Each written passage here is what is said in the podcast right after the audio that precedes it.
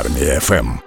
Ефірі армія ФМ з'являється непересічна людина. Це Анжеліна Коваленко, директорка однієї з мелітопольських шкіл, освітянка, яка, на жаль, перебувала в російському полоні. Анжеліна Михайлівна, доброго ранку. Добрий ранок. Від імені армії ФМ хочу вам подякувати, що ви погодились на відверту розмову саме у цей час. І одразу розкажіть, будь ласка, якими були ваші перші дії як директорки школи у перші дні широкомасштабного вторгнення, і як ваші підлеглі були налаштовані?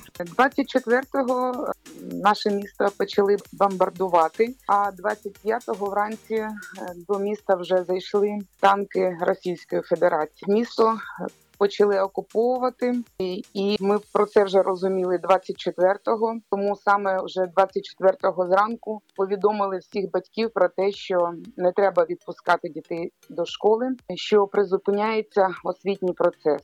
Звісно, перше, що ми робили з моїми колегами, це перевірили укриття для того, щоб е, можна було приймати людей, мешканців мікрорайону, в яких не було можливості сховатися від е, обстрілів. Ну от таким чином ми зустріли окупацію Мелітополя.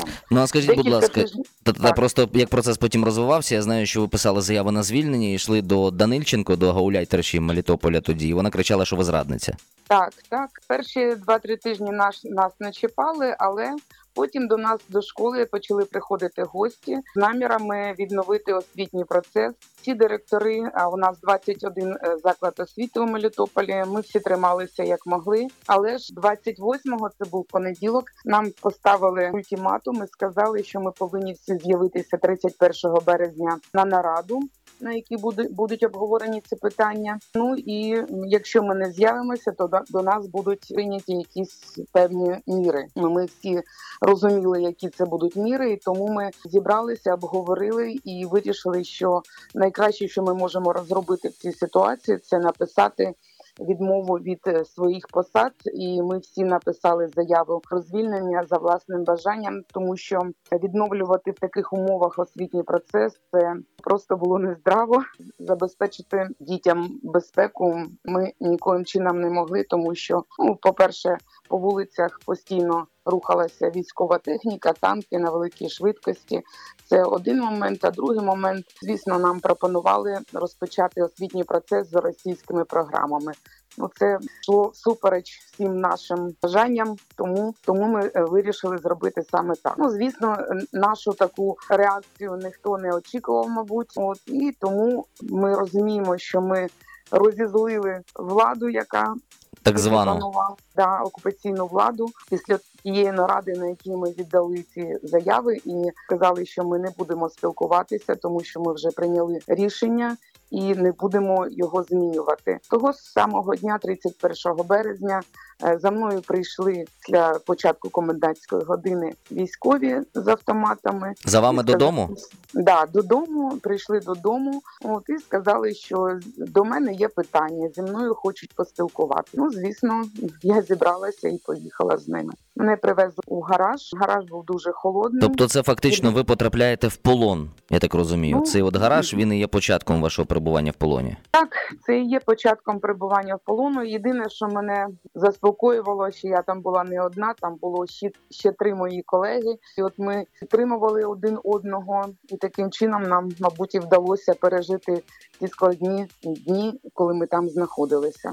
Підскажіть, будь ласка, як довго там ви перебували, і взагалі в яких умовах вас утримували, і як з вами поводились? Скажу е, чесно, що це було дуже страшно. Е, Умови були нелюдські. Було дуже дуже холодно. Коли ми туди, коли нас туди завели, там було два стільці на п'ятьох, тому що коли ми коли нас привезли, там ще була одна жінка. Тобто не було куди сісти, не було води. Гігієну взагалі говорити не можна. Я перебувала там разом із своїми колегами. Тобто, 2, 2 квітня десь о 3 годині дня нас забрали, закрили нам очі і вивезли за місто, висадили в полі. Ну, чесно кажучи, ми не знали, куди нас везуть, на що нас везуть. Ми вже, чесно кажучи, попрощалися із життям, тому що коли нас вишикували в одну шеренгу, ми думали, ну це вже все, мабуть. Але ж ні, нас залишили, дали нам води і сказали, що зачитали нам вирок, що ми сказали, що ми відмовилися від співпраці,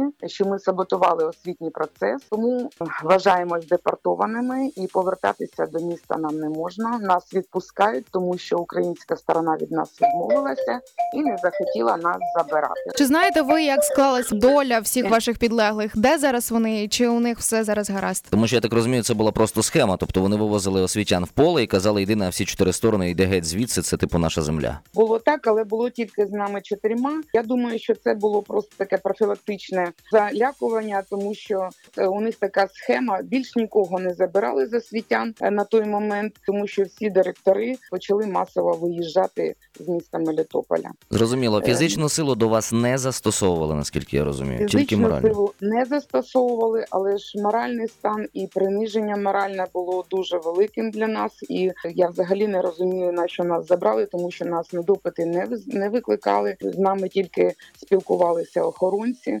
Ну і то, як це відбувалося, то було дуже неприємно, і знаходитись там було також дуже неприємно, тому що ми чули, як катували у сусідніх приміщеннях чоловіків, і це було дуже дуже дуже лячно. Зараз ваша школа працює онлайн. Як батьки і самі учні ставляться до, до такого от навчання? Бо ж окупанти погрожують розправою за уроки в українській школі. І загалом наскільки це навчання ефективне? Так, дійсно, ми не сидимо, склавши руки. Ми організували освітній процес дистанційно. Наші учні зараз знаходяться по всьому світу, і в Україні, і за кордоном, і в Мелітополі. І ми організували таким чином навчання, що діти можуть е, виходити на уроки, а можуть і навчатися асинхронно. Тобто, всі навчальні матеріали, конспекти викладаємо на певних носіях, і ем, діти працюють з цими матеріалами. Складають тести, навчаються. Ми завершили минулий навчальний рік. Правда, не всі змогли бути атестованими, але ж ми залишили дітям шанс, що вони можуть здати е, перездати якісь певні тести, і потім, тобто, ми зробили так, щоб ці діти могли е, мати право отримати освіту за українськими програмами.